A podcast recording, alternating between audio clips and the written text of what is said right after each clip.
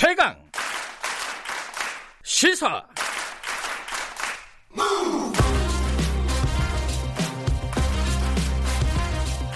지금 여러분께서는 김경래 기자의 최강 시사를 듣고 계십니다. 네, 김경래 최강 시사 일 부에서는요. 일본 얘기를 해보겠습니다. 일본이 지금 코로나십구 사태가 만만치가 않죠. 아베 총리가 결국은 긴급 사태를 선언했습니다. 오늘은 일본에 계신, 현지에 계신 분들 연결을 할 텐데 어, 전문가도 뒤에 좀 연결을 해보고요. 먼저 도쿄에 거주하고 있는 작가분입니다. 어, 칼럼니스트라고도 하고요. 박철현 작가님 연결해가지고 어, 현재 상황, 실제로 피부로 어떻게 느끼고 있는지 좀 여쭤보겠습니다. 작가님 안녕하세요. 네, 안녕하세요. 예, 뭐 안녕하세요가 이제 뭐 그냥 의례적인 인사가 아니라 어, 괜찮으신지를 진짜 여쭤보는 질문일 수도 있겠습니다. 요새 같으면은 괜찮으신 거죠? 예, 예. 예, 저는 괜찮습니다. 예, 일본에는 얼마나 거주하셨습니까?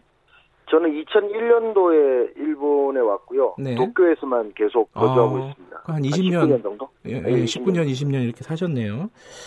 네. 어, 지금 일본 보면은 숫자로만 보면요. 어, 확진자가 한 오천 명이 안 되고요. 그죠?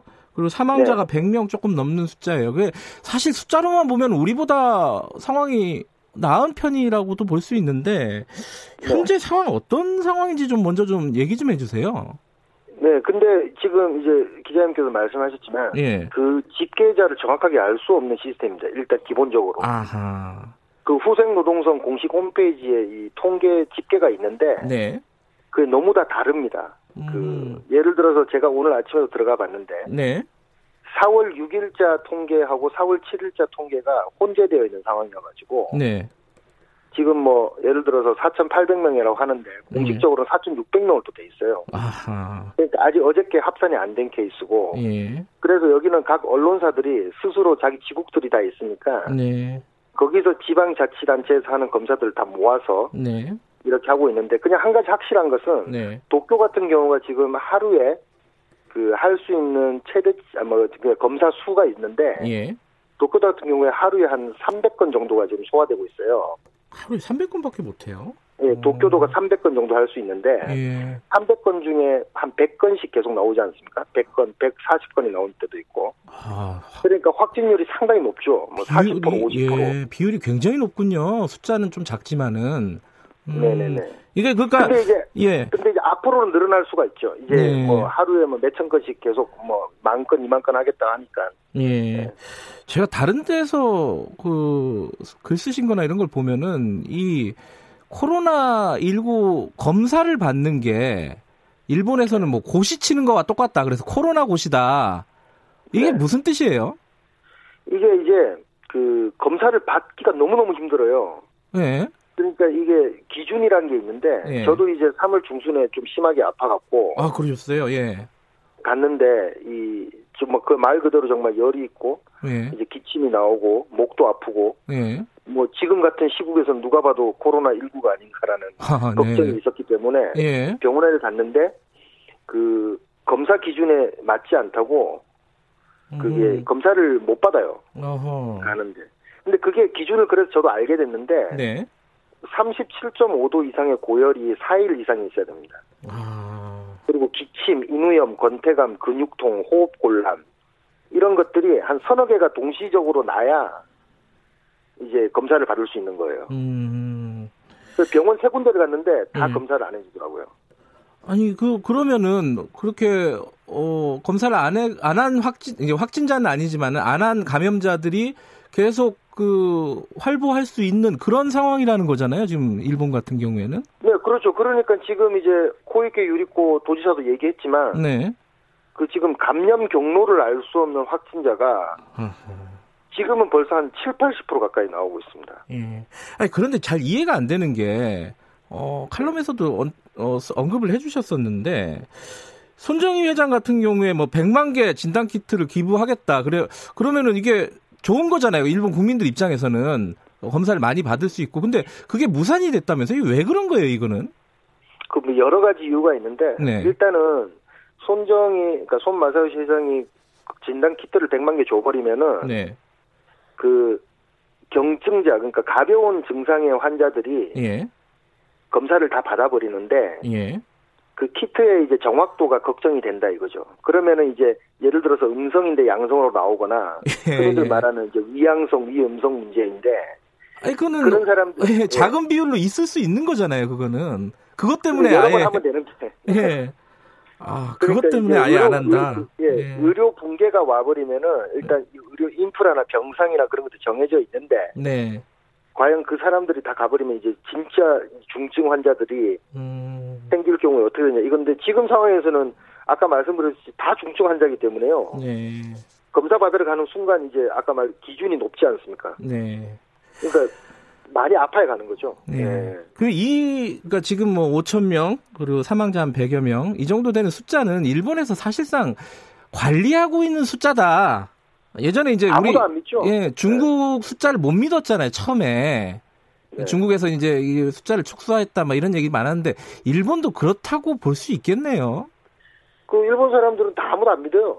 안 믿어요? 그거 예, 그거 믿는 사람 아무도 없습니다 지금. 예. 그 결국 아베 총리가 어, 긴급 사태를 선언을 했습니다. 어, 지금 세, 사시는 데가 도쿄니까 포함되어 있는 거죠, 그죠? 네, 네, 네, 물론. 예, 그 긴급 사태가 선언이 되면은 뭐가 달라지는 거예요? 지금까지와? 그러니까 사실은 살고 있는 사람 입장에서는 네.